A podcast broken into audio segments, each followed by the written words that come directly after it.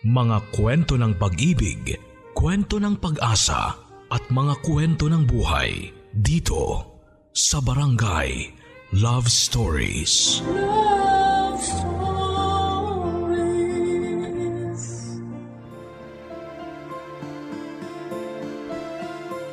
Sa mga oras na tayo ay pinanghihinaan ng loob dahil sa mga problemang dumarating sa ating buhay, umihina rin daw ang ating pananalig sa nasa itaas. At kapag nangyari yon ay maraming masamang elemento ang pwedeng magsamantala sa pagiging mahina natin.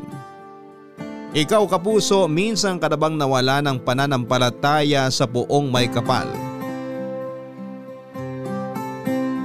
Dear Papa Dudut,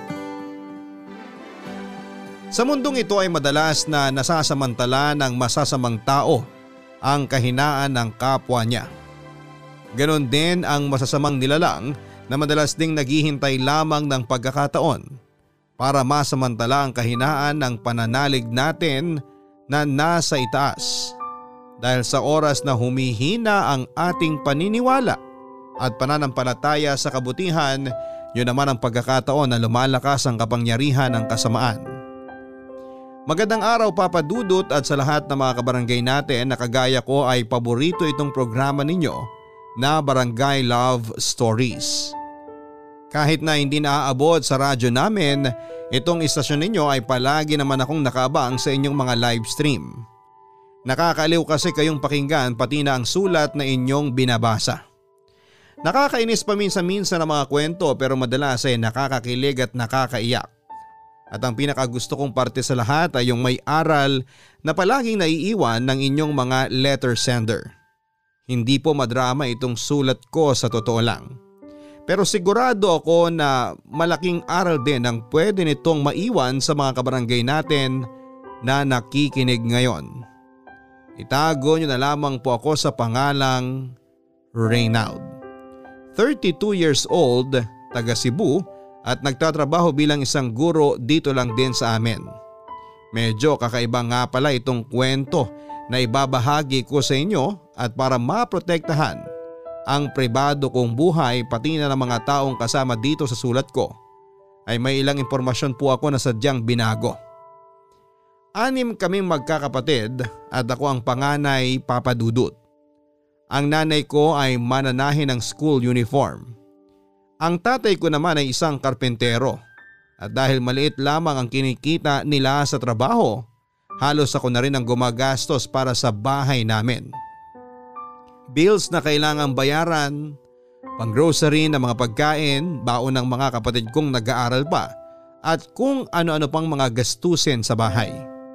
Mabuti na lamang ay ang dalawang kapatid ko na nasa kolehiyo ay may scholarship pero malaki pa rin talaga ang mga gastusin namin noon. Kaya nga rumarakit na rin ako ng pagtututor sa ibang estudyante para lamang madagdagan ang kinikita kong pera. Sa totoo lang ay nakakapagod ang maging panganay at breadwinner. Nakaka-stress at minsan ay nakaka-depress na rin. Pero sabi nga nila kung mahal mo ang pamilya mo, lahat ay kakayanin mo para sa kanila. Kaya naman pinagbubuti ko na lamang ang trabaho ko bilang guro papadudot.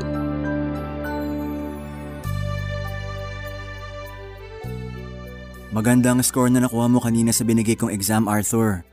Mas mataas lang nakuha mo kumpara kahapon nung nag-review tayo. Inaral ko po kasi talagang mabuti yung assignment na pinauwi niyo sa akin kahapon Sir Reynald. Tsaka nakuha ko na rin po yung formula na hindi ko po maintindihan dun sa naging huling topic natin. Meron ka palang hindi naintindihan sa pagre-review natin? Bakit hindi mo sinabi sa akin para mas natulungan kita? Eh, nahihiya na po kasi ako magtanong sa inyo eh. Bakit ka naman nahihiya? May 20 minutes nyo rin pong inexplain sa akin yun kahapon pero hindi ko pa rin po nakuha. Kaya mapapansin nyo po dun sa binigay nyong exam sa akin, dun po ako talaga madalas na nagkakamali. Pero dapat sinabi mo pa rin sa akin Arthur. Kaya nga tayo nagpapaiwan dito sa classroom pagkatapos ng klase nyo. Para mas maturuan kita, di ba?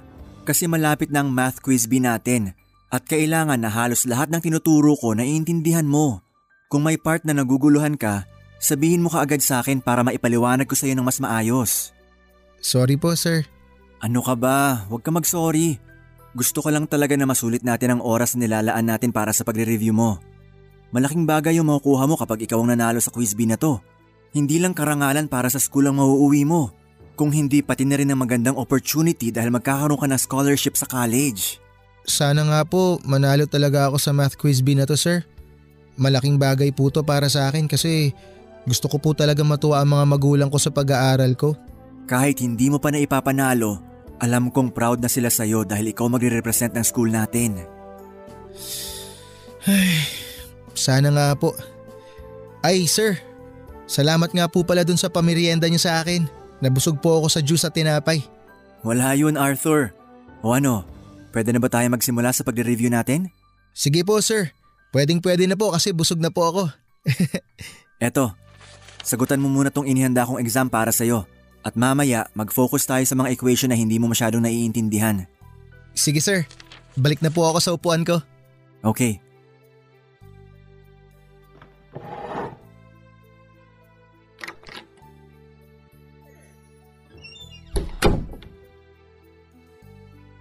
Ano ba yan Arthur? Ang tagal mo namang sagutan yan. Ang dali-dali lang yan eh. Kian, hindi ba sinabi ko sa'yo na kung gusto mong hintayin si Arthur makauwi, doon ka na lang sa labas maghintay. Nakakaabala ka sa pagre-review niya eh. Ano po yun sir? Sino pong kinakausap niyo sa likod ko sir? Hindi ba pumasok si Kian? Sandali nga, isusuot ko lang muna ang salamin ko. Wala po siya dito Sir Reynald. Tayong dalawa lang po ang tao dito ngayon sa classroom sir. Ah, oo nga no. Wala nga siya. Sorry. Akala ko kasi narinig ko ang boses niya at nakita ko siya dyan sa likuran mo. Ah, oh, sige sige. Magpatuloy ka na sa ginagawa mo Arthur. Magche-check na rin ako ng mga test paper dito habang ginagawa mo yan. Papadudot ang estudyante ko sa senior high na si Arthur ang ipanlalaban namin noon sa Regional Math Quiz B. Kaya naman tuwing pagkatapos ng klase ay naiiwan kaming dalawa sa classroom para mag-review. May dalawang linggo na namin yung ginagawa pero ang araw na yon ang pinakakakaiba sa lahat. Bigla ko na lang kasing narinig ang boses ng kaklase niyang si Kian na nagsasalita at tumatawa. At kahit pa hindi ko suot noon ang eyeglasses ko, sigurado ako na may nakita kong estudyante na nakaupo sa may likurang upuan ni Arthur. Pero inisip ko na lang noon na baka guni-guni ko lang yon o namamalik mata lamang ako. Kaya pilit ko na lamang na pinagsawalang bahala ang lahat. Matagal ko na rin kilala si Arthur at alam ko na matalino siyang estudyante. Pero syempre, hindi naman lahat ay palagi nag-uumpisa sa tagumpay. Dahil pagkalipas ng mahigit na isang buwan naming pagre-review ni Arthur, natalo rin siya sa Regional Math Quiz B na sinalihan ng school namin. Sinabi ko sa kanya na ayos lang yon dahil may darating pa sa kanya na mas magandang opportunity. Pero mula noon papadudot ay nagsimula ng buwaba ang grades niya sa subject na hawak ko. Siguro naman alam mo na kung bakit pinaiwan kita dito sa classroom kahit na hindi natin kailangan mag-review Arthur. Tungkol po ba to sa pagbaba ng grades ko sir? Oo. Hindi lang kasi to sa mga subject na hawak ko. Pati ang ibang teacher kinausap na ako dahil bumaba rin daw ang grades mo sa kanila. Pasensya na po kayo Sir Reynald. Hanggang ngayon ba iniisip mo pa rin ang pagkatalo mo sa Regional Math Quiz B na sinalihan natin? Ay, opo. Sinabi ko naman sa'yo na wag mo na masyadong damdamin yon kasi makakabawi rin naman tayo kaagad at may ibang opportunity pa na darating sa atin. Kung nanghihinayang ka sa scholarship na dapat makukuha mo, pwede naman kitang tulungan na mag-apply ng scholarship sa ibang university. Ang totoo po sir, nangihinayang lang po ako kasi akala ko po mapapasaya ko yung mga magulang ko kapag nanalo ako sa quiz bee na yun eh. Pero 'di ba, sinabi ko rin na kahit hindi mo pa na ipapanalo, alam ko na proud na sila sa'yo kasi ikaw ang ipinanlaban ng school natin. Sana nga po, totoo ang mga sinasabi niyo sir. Pero hindi ko naman po maramdaman yun kapag nasa bahay ako. Kasi palagi na lang pong nagsisigawan si na mama at papa eh. Ni hindi nga man lang po sila natuwa nung malaman nila na ako po ang ipanlalaban ng school natin. Tapos nung matalo po ako, Pareho pa po nilang sinabi sa akin na hindi ko naman daw po ginalingan kaya po ako natalo. Alam mo namang hindi totoo yun, di ba? Dahil nakita ko na binigay mo ang best mo para manalo ka. Nagkataon lang talaga na hindi pa oras para ikaw ang manalo sa quiz bee na yon. Pero naniniwala ako na makikita rin nila kung gaano kakagaling at katalinong estudyante. Sir Reynald, pwede po bang magtanong? Sige lang, ano ba yon? Totoo po bang may Diyos? Oo naman, syempre. Eh sa demonyo po sir, naniniwala po ba kayo na totoo sila? Ha? Naniniwala po ba kayo na meron po talagang demonyo dito sa mundo natin? Alam mo Arthur, palaging nagwawagi ang mabuti sa kasamaan. Kung totoo mang may demonyo, palagi ka lang magdasal para mawala na kaagad yun sa isipan mo. Paano po sir kung wala naman sila sa isipan ko? Pero palagi po silang nasa tabi ko. Ah, anong ibig mong sabihin? Alam mo, sa totoo lang Arthur, naguguluhan na rin ako sa mga sinasabi mo. Ay, wala po sir. Um, pwede na po ba akong umuwi? May iba pa po ba kayong sasabihin sa akin? Ah, wala na. Sige, pwede mo nang ayusin ang gamit mo at makakauwi ka na. Salamat po Sir Reynald.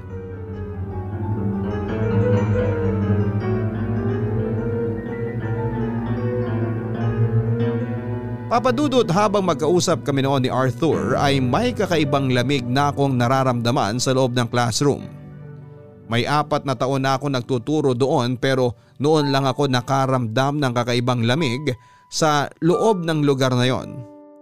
Hindi ko alam kung dahil ba yon sa mga kakaibang sinasabi at tinatanong ng estudyante ko. Pero ramdam ko na may mali talaga sa nangyayari. Nang linggo na yon papadudot ay nalaman ko sa ibang mga co-teacher ko na naghiwalay na ang mga magulang ni Arthur at umalis na ang papa niya sa bahay nila. Naisip ko na ang madalas na pag-aaway ng mga magulang niya marahil ang naging dahilan kung bakit naging malungkutin siyang estudyante. Hindi naman kasi ganoon ang pagkakakilala ko sa kanya noon. Maingay siya, palaging masigla at isa sa mga nangunguna sa klase pagdating sa mga exam. Pero iba pa rin kasi talaga ang epekto sa anak ng madalas na pag-aaway ng mga magulang. At mas malaking epekto rin ang pwedeng mangyari sa oras na maghiwalay ang mga ito. Hindi lamang ang pag-aaral ang pwedeng maapektuhan sa mga anak kung hindi pati na rin ang kanilang mental health papadudot. Barangay Love Stories. Barangay Love Stories. Patuloy ang pagbaba ng grades ni Arthur sa iba't ibang subject niya papadudot. Ako kasi ang advisor niya kaya minomonitor ko talaga yon. Isa rin siya sa mga paboritong estudyante ng mga co-teachers ko. Kasi nga mabait talaga siya at matalinong bata. Kaya pati sila ay nag-aalala na rin sa pagbabago na ipinapakita noon ni Arthur. Sinubukan ko pa ulit siyang kausapin pero sinabi niya na ayos lang siya at wala siyang kahit na anong problemang pinagdadaanan. Na normal naman na raw sa mga mag-asawa o magulang ang naghihiwalay. Sinabi niya rin na tanggap na niya ang nangyari sa bahay nila. Kaya hindi ko na raw siya kailangang alalahanin pa.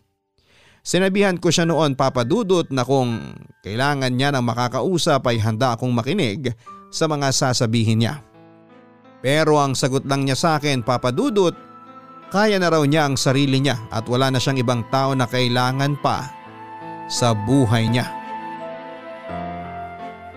Anong sabi mo? Uy Arthur, nagbibiro lang naman ako. Ulitin mo yung sinabi mo. Na- nagbibiro nga lang ako, sorry na. Huwag ka nang magalit sa akin. Eh bakit ayaw mong ulitin yung sinabi mo kanina?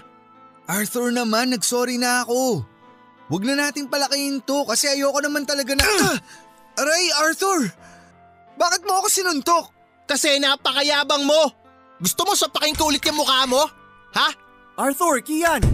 Ano ba nangyayari dito? Rinig na rinig sa labas itong banyo masigawan yung dalawa. Etong si Kian, napakayabang eh. S- sir, hindi po totoo yun. Nagbibiruan lang po kami ni Arthur tapos bigla na lang siyang nagwala ng ganyan. Huwag ka nga mag-imbento ng kwento dyan. Napakasinungaling mo, Kian. Gusto mo saksakin kita? Ha? Ano? Gusto mo? Arthur, ano ba? Nandito na ako sa harap nyo pero hindi ka pa rin tumitigil sa pagsigaw mo dyan. Ang hirap kasi sa inyo, hindi nyo ako pinakikinggan. Hindi nyo ako pinaniniwalaan. Wala kayong iniintindi sa mga sinasabi ko.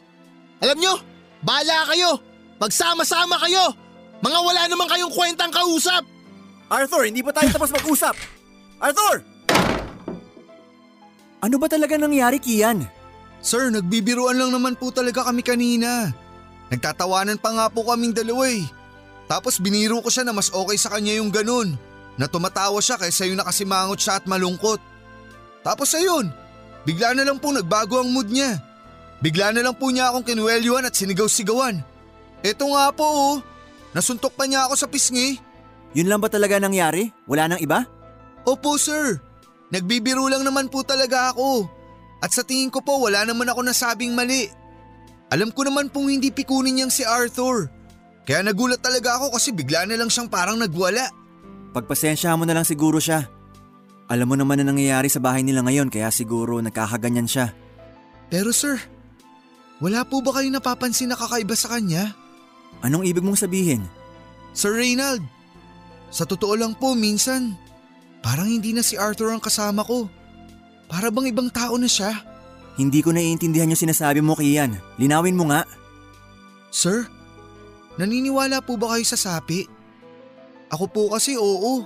At pakiramdam ko po, pwedeng yun ang nangyayari ngayon kay… Ano ba yung sinasabi mo, Kian? Sir, sinasabi ko lang naman po kung ano yung napapansin ko. Na may mali sa kaibigan ko. Kagaya kanina, nung sumigaw po siya parang… Parang hindi niya na boses yun. At saka parang nanggagaling po sa ilalim ng lupa. Itigil mo na kung ano man yung nasa isip mo. Tinatakot mo lang ang sarili mo. Sige na, bumalik ka na sa classroom. Matatapos na ang lunch break nyo. Hindi ko alam kung bakit papadudot pero muli kong naramdaman noon ang kakaibang lamig na nararamdaman ko kapag kaming dalawa lang ni Arthur ang nasa classroom. May mga bulong din akong naririnig pero hindi ko maintindihan ang mga salita. Kung Tagalog ba yon o Bisaya ay hindi ko sigurado. Nang makabalik kami sa classroom ay tahimik na ulit si Arthur. Hindi na rin siya kinikibupa ni Kian. Para hindi na lumaki pa ang gulo ay hindi ko na pinarating yon sa guidance office ng school namin. Kasabay ng pagbaba ng grades ni Arthur ay ang lalong pagbabago ng kinikilos niya. Madalas na nakatulala siya sa labas ng bintana na parabang may tinititigan doon. Kahit wala namang anumang bagay o sino mang tao ang nasa labas ng mga oras na yon. At kagaya nga ng sinabi ng best friend niyang si Kian, minsan din talaga papadudot. Nararamdaman ko na parang ibang tao na si Arthur. Iba na siyang magsalita at makipag-usap sa akin. Iba na rin siya kung tumingin at minsan din kapag nagkaklase kami ay nakikita ko siya. Na bigla na lang bumubulong, ngumingisi o kumukunot ang kanyang noo. Hindi ko maintindihan papadudot. Pero alam ko talaga noon na may mali na sa estudyante ko. Uy, Reynald! Mabutit na abutan kita dito sa kantin. Pasabay akong kumain ha. Sige lang, kakasimula ko pa lang din naman. Thank you. Yung mga teacher na kasabay ko kasi dapat ngayon, sa labas na naman kumain. Eh may baon ako eh, kaya nagpaiwan na lang ako dito. Ako nga rin hindi na masyadong nakakakain sa labas eh. Mas tipid kasi kapag nagbabaon na lang tayo ng pagkain para sa lunch. Sinabi mo pa. Kumusta na nga pala yung estudyante mo? Sinong estudyante? Sino pa? Eh di si Arthur. Maayos naman siya sa klase ko. We, hindi nga. So ang lagay, sa klase mo lang siya maayos? Tapos sa klase namin palagi na lang siyang tulala? Ganon? Hindi naman. Nagkataon lang siguro na mas mabait ako na teacher kaya mas nagpapakabait din siya sa klase ko. Nako, wag mo na nga siyang pinagtatanggol. Lahat naman tayo napapansin na may mali na sa estudyante na yan. Alam mo, sayang talaga siya. Kung hindi niya lang talaga napapabayaan ng pag-aaral niya ngayon, baka mahabol niya pa ang pagiging salutatorian. Yun nga rin ang sinasabi ko sa kanya. Pwede niya pang mahabol ang grades niya kung pagbubutihin niya. Sana nga magawa niya kasi sayang ang talino niya kapag nagpatuloy siyang ganyan. Nakakapagtaka nga kasi parang biglaan ang pagbabago niya. Minsan nga gusto ko na lang maniwala na totoo yung sinasabi ng ibang teacher tungkol sa kanya eh. Anong sinasabi nila? Eto narinig ko lang naman mula sa faculty ha at nangyari raw to sa mismong guidance office ni Ma'am Agnes. Nang minsan daw na ipatawag niya si Arthur sa office para kausapin nga kasi may nakaaway na namang estudyante.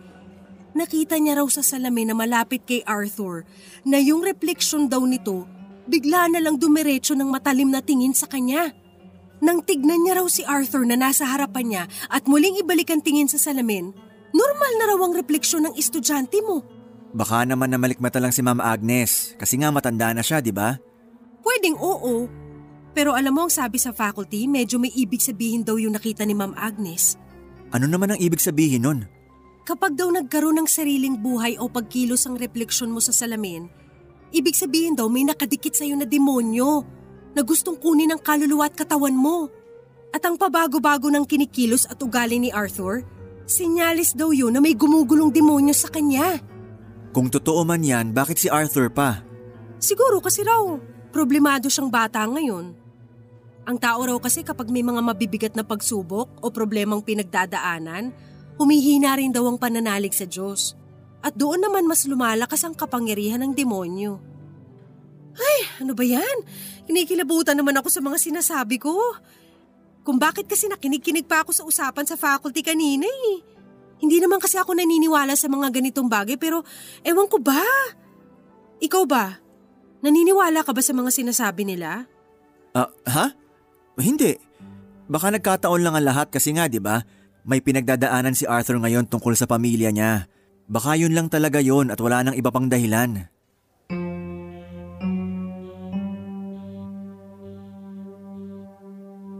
Papadudot, pilit kong kinukumbinsi noon na hindi totoo.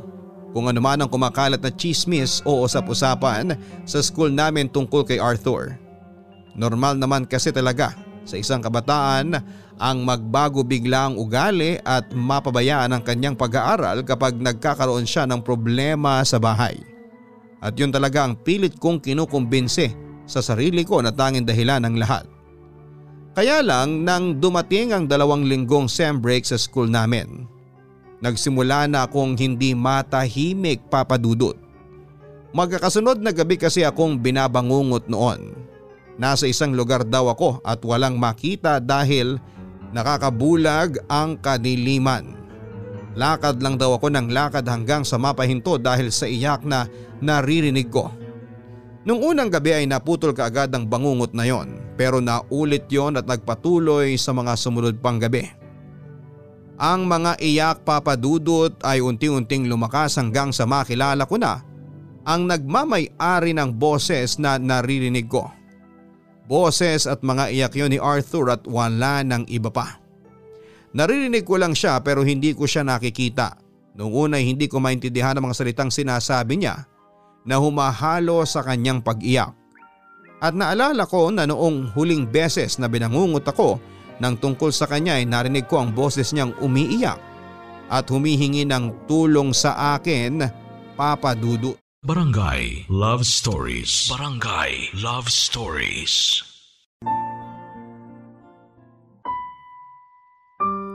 Nang matapos na ang sem break papadudot at bumalik na ulit ang klase ay nakita ko na ganon pa rin naman si Arthur. Tahimik at madalas ay tulala. Minsan ko pa siyang sinubukang kausapin at tanungin kung may problema ba siya na gustong sabihin sa akin pero ang palagi niya lang sagot ay ayos lang po ako Sir Reynald. Huwag niyo akong alalahanin kasi kaya ko ang sarili ko. Kasunod noon ay ang matamlay ng ngiti sa kanyang maputlang mga labi. Nagwo-worry na talaga ako sa kanya pero hindi ko alam kung paano ko siya tutulungan. Kaya naman sinubukan ko rin na kausapin ang mama niya na tanging kasama niya sa bahay. Pero wala rin itong naibigay na sagot sa akin. Dahil palagi lang din daw tahimik si Arthur sa bahay nila. Wala na akong ibang nagawa noon kung hindi ang tahimik na lamang na subaybayan ang bawat kilos ni Arthur sa school namin papadudot. Hindi ko na rin kasi talaga alam kung paano ko pa siya tutulungan. Hanggang isang hapon Tapos na ang klase ng lahat at pabalik pa lamang ako sa classroom ko ay bigla akong nakarinig ng malalakas na sigaw na nanggagaling sa classroom ko. Tumakbo ako papunta doon at nakita ko sina Zaira at Kian na nakahawak sa mga kamay at binti nang nagwawalang si Arthur. Bitawan niyo ako! Bitawan niyo ako sabi! Binaon ka lang! Ano nangyayari dito? Itong estudyante mo! Bigla na lang nagwala dito sa classroom mo at pinaghahagi sa mga upuan! Tignan mo, nabasag na niya halos lahat ng salamin sa mga bintana dito! Tsaka sir, sinasaktan niya po ang sarili niya. Sinusuntok niya po ang mukha niya at kinakagat ang sariling braso niya. Bitawan mo ako! Bitawan mo ang kamay ko! Papatayin kitang sumbongero ka! Wala ka nang ibang ginawa kundi sumipsep at magsumbong na lang! Ah! Bitawan mo ako! Dahil ako mismo ang babasag sa bungo mo! Bitawan mo ako! Hayop ka! Arthur, hindi mo ba ako nakikilala? Ako to, si Kian, ang best friend mo. Pwah! Basura ka lang sa buhay ko kaya umalis ka na dyan! Bitawan mo na ako! Kian, ako nang hawak sa mga kamay ni Arthur. Tumawag ka ng guard para madala natin siya agad sa clinic. Dalian mo! Sige po, sir. Eto po, bibitawan ko na ang mga kamay niya. Babalik po ako agad. Diyos ko, totoo nga yata ang sinasabi nila na sinasabihan ng batang to! Ano ka ba naman, Syra? Huwag ka nga mag-isip ng ganyan ngayon. Tingnan mo nga ang nangyayari kay Arthur! Sa tingin mo ba hindi pa siya sinasapian ng demonyo o masamang espiritu ngayon? Alam mo, mabuti pa magdasal na lang tayo. Hail Mary! Hail full of- Mary, full of grace, the Lord is with you. ano? Natigilan ka? Akala mo hindi ko kayang magdasal? Eh baka nga mas madalas pa akong magdasal sa yung lechik eh! Diyos ko, Reynald! Sinasapian talaga siya ng demonyo! o bakit ka tumigil sa pagdarasal mo? Tara! Magdasal tayo! Sasabayan pa kita kahit anong dasal yan! Saka pwede ba? Hindi ka naman naniniwala sa demonyo, di ba? Bakit ngayon takot na takot ka? Sa'yo na mismo nang galing. Hindi ka naniniwala sa mga kwentong demonyo at espiritu. Kaya wala kang karapatan na matakot dyan. Ang kapal ng mukha mong babae ka. Arthur, tumigil ka na! Isa ka pa eh. Kunwari mabait, pero utak demonyo ka rin naman. Di ba?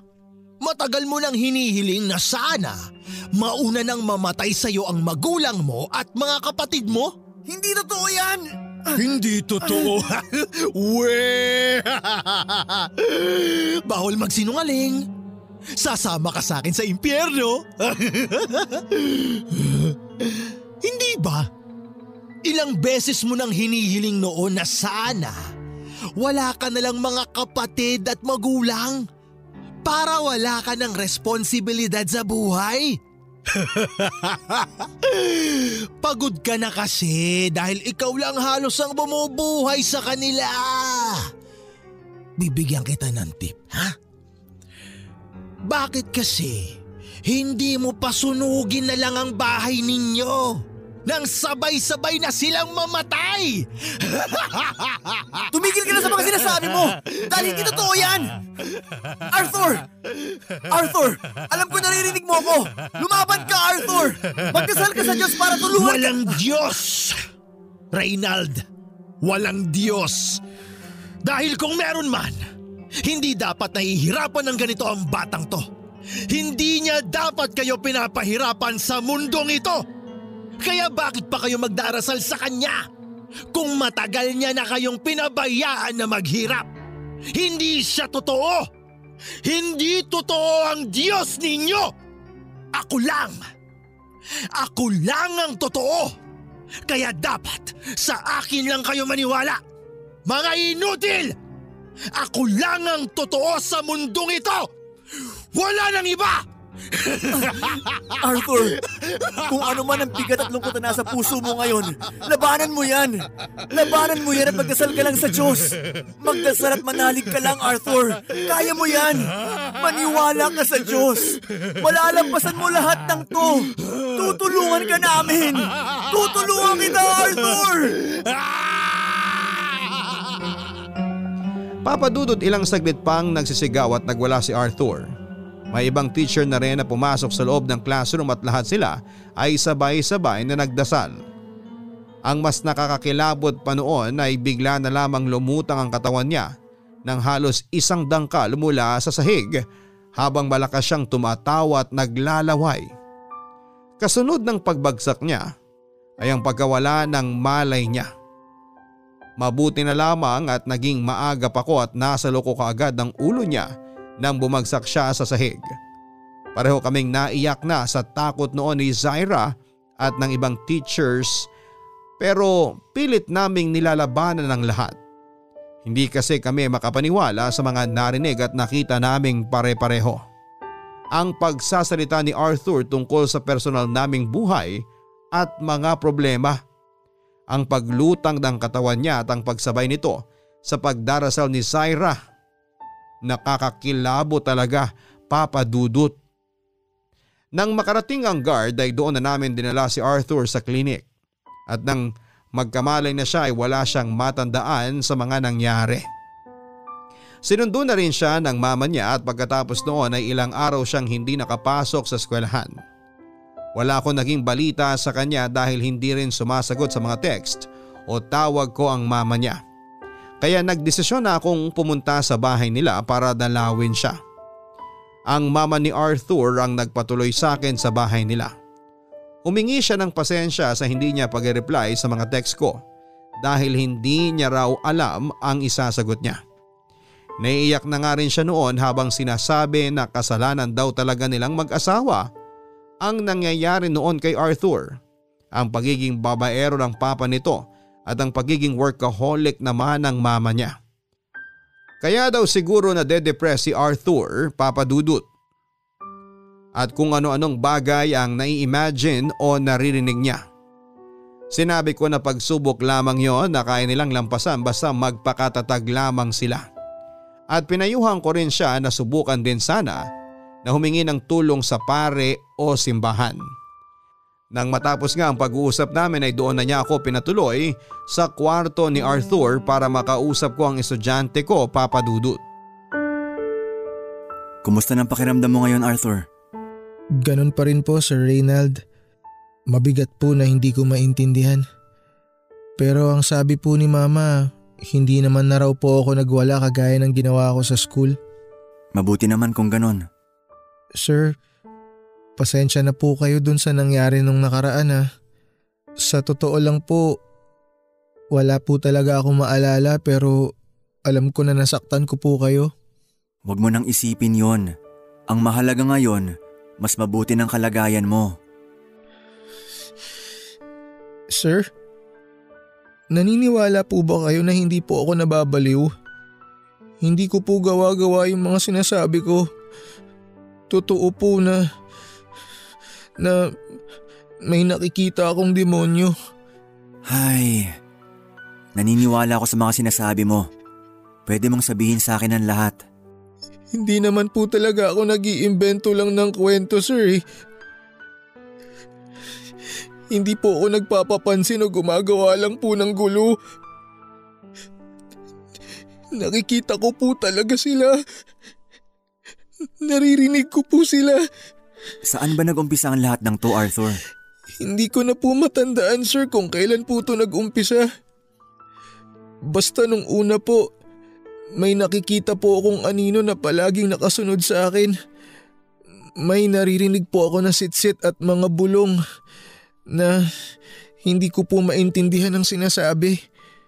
At yung anino po na sumusunod sa akin, unti-unti ko na pong nakikita ang mukha niya. Hanggang sa tuluyan ko na po siyang makilala. Kaninong mukha yung nakita mo sa anino? Mukha ko po, sir. Nakangisi po siya. At may dalawa po siyang mahabang sungay. Sinubukan ko pong gawin yung pinayo niyo noon na magdasal lang po ako dahil palaging natatalo ng kabutihan ng kasamaan. Pero bakit ganun po sir? Bakit sinabayan niya lang po ako sa pagdarasal ko habang malakas siyang tumatawa?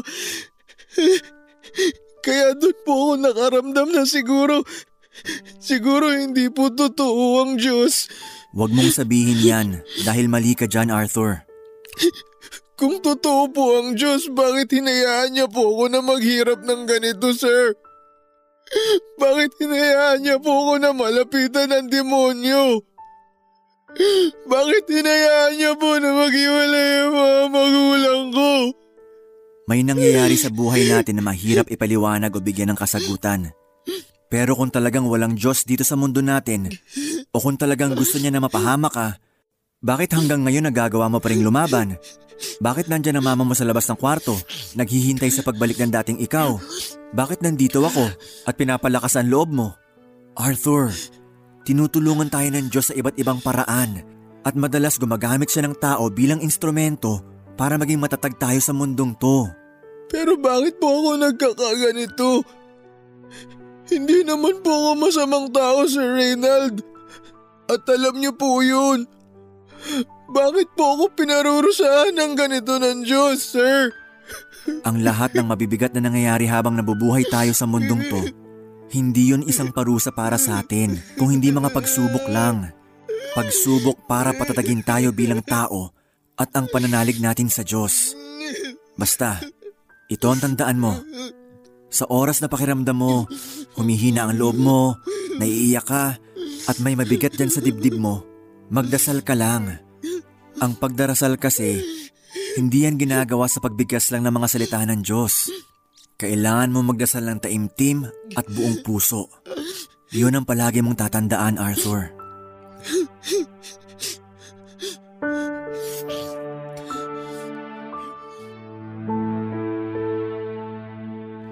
Papadudod sinabi sa akin ng mama ni Arthur na balak daw nilang mag-asawa noon na pabasbasa ng bata sa isang pare. Natuloy naman yon at mula noon ay hindi na nga nagwala pa si Arthur sa bahay nila. Hindi na rin nagkabalikan pa ang mga magulang ni Arthur pero maayos na pinaliwanag ng mga ito ang paghihiwalay na kailangan nilang gawin.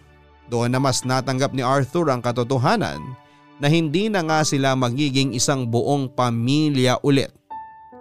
Nang magkausap naman kami ni Syra ay inamin niya sa akin na totoo raw ang sinasabi ni Arthur noong nagwawala ito sa school na sobrang bihira na siyang magdasal. Naalala na nga lang daw niya magdasal kapag may gusto siyang hilingin sa puong may kapal. At nang magdasal siya noon na sinabayan siya ni Arthur ay napadasal lang din daw siya.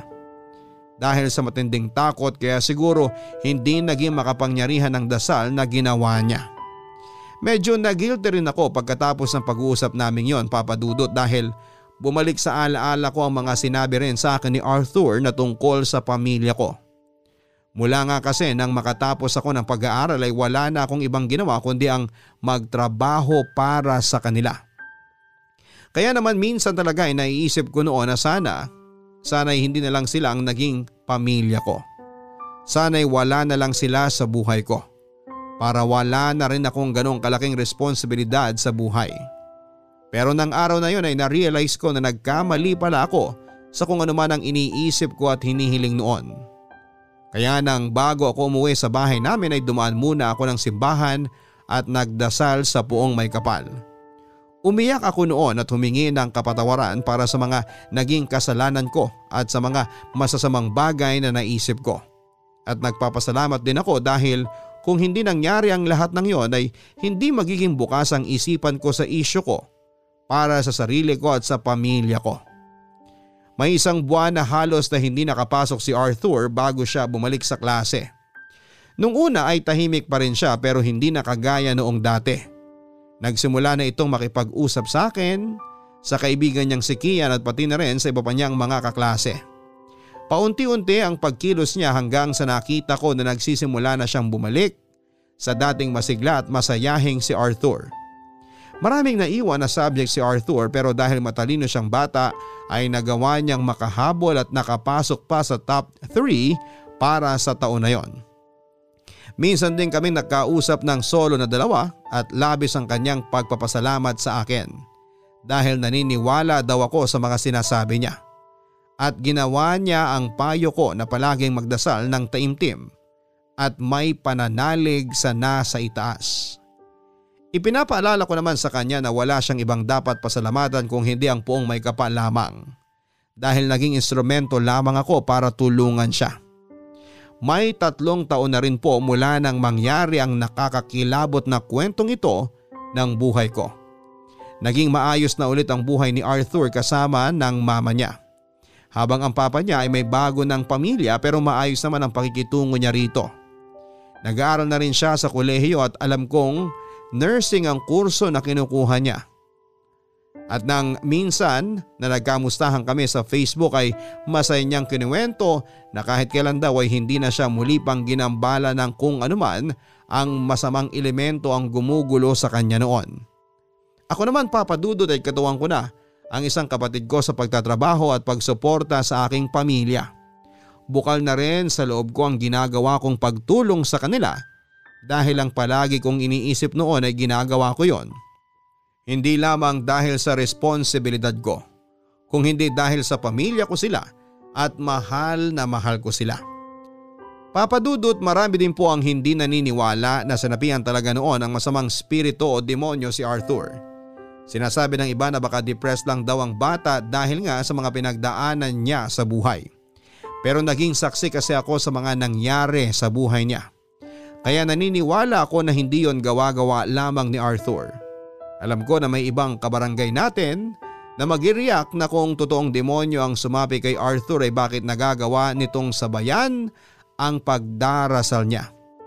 Kagaya ng sinasabi ko sa kanya noon ang pagdarasal ay hindi lamang ginagawa sa pamamagitan ng pagpikit ng mga mata o pagbigkas ng mga salita. Kahit nasa ang panig man tayo ng mundo kung may pananalig at tiwala tayo sa Diyos habang taimtim na nagdarasal ay walang masamang kapangyarihan ang magwawagi at magagawa tayong saktan. Maraming maraming salamat po sa pagbibigay ng chance sa akin na maibahagi itong kwento ko sa araw na ito papadudot. Alam ko na marami sa atin ang dumaraan sa matinding stress dahil sa pandemic na nandito pa rin sa bansa. Pero sana papadudot ay huwag pa rin nating kalimutan na magdasal sa buong may kapal. Palagi tayong humiling ng gabay sa Kanya, humingi ng tawad para sa ating mga pagkakasala at higit sa lahat ay palagi sana tayong magpasalamat para sa buhay na ibinigay niya sa atin. Dito ko na rin po tinatapos itong sulat ko. Ang inyong forever kapuso at kabarangay, Reynald. Maraming pangyayari sa paligid natin ang mahirap paniwalaan. Lalo na kung tayo yung tipo ng mga tao na hindi mahilig magpaniwala sa mga sinasabi ng iba. Pero sa mga kwentong kababalaghan, palaging may tamang oras na darating na ito na mismo ang lalapit at magpapakita sa ating harapan. Maraming salamat Teacher Reynald sa pagbabahagi mo ng medyo nakakakilabot mong kwento. Lahat naman tayo sa mundong ito ay nagkakasala kahit na napakaliit na bagay lamang. Ang sabi nga nila walang perpektong tao kaya nabuo ang salitang patawad. Para may paraan tayo na itama ang mga naging pagkakamali natin sa buhay. Ganon din sa mga taong mahihina. Kaya nandyan ang malalakas ay hindi para apihin sila, kung hindi para tulungan sila na umangat at magpakatatag. Maswerte ang estudyante mong si Arthur dahil sa kamila ng mapanghusgang mga mata at bibig sa kanyang paligid Nandyan ka Teacher Reynald para makinig sa mga sinasabi niya. Para sa isang kagaya ni Arthur na nangangailangan ng tulong, hindi natin kailangan na iparamdam sa kanya na napipilitan lamang tayong maniwala sa mga sinasabi niya. Minsan ang problemadong tao, isang kaibigan na handang makinig lang ang kailangan niya sa kanyang tabi. Kailangan niya ng karamay at makikinig sa mga problema niya. Salamat ulit Teacher Reynald para sa pagbibigay mo ng oras na makasulat dito sa aming programa na Barangay Love Stories. Mga kapuso kagaya ng ilang beses na nabanggit ng ating letter sender for today na si Teacher Reynald ang pagdarasal ay hindi lamang ginagawa sa pamamagitan ng pagbigkas ng mga salita. Kailangan kapag nagdarasal tayo ay sinasamahan natin ang puso. Hindi yung literal na mga puso natin kung hindi ang ating mga damdamin kagaya ng pagmamahal at pagtitiwala. Kung nagdarasal nga tayo pero hindi naman tayo nananalig o naniniwala sa poong may kapal. Magiging wala talagang saysay ang ginagawa natin. Ang pagdarasal ay dapat palaging sasamahan ng pagtitiwala at pananalig sa poong may kapal. Mas pinakikinggan niya kasi tayo kapag alam niya na nagtitiwala tayo sa kanya. At isang maikling paalaala na rin para sa lahat ng mga kapusong nakikinig ngayon sana po ay ugaliin nating magdasal hindi lamang sa mga oras na may kailangan tayo o gustong hilingin. Dahil anuman ang blessing na dumarating sa buhay natin, maliit man o malaki, dapat na marunong tayong magpasalamat sa buong may kapal na nasa itaas. Hanggang sa muli ako po si Papa Dudut sa mga kwento ng pag-ibig, buhay at pag-asa dito sa Barangay Love Stories Number 1 Mga kwento ng pag-ibig, kwento ng pag-asa at mga kwento ng buhay dito sa Barangay Love Stories. Love Stories.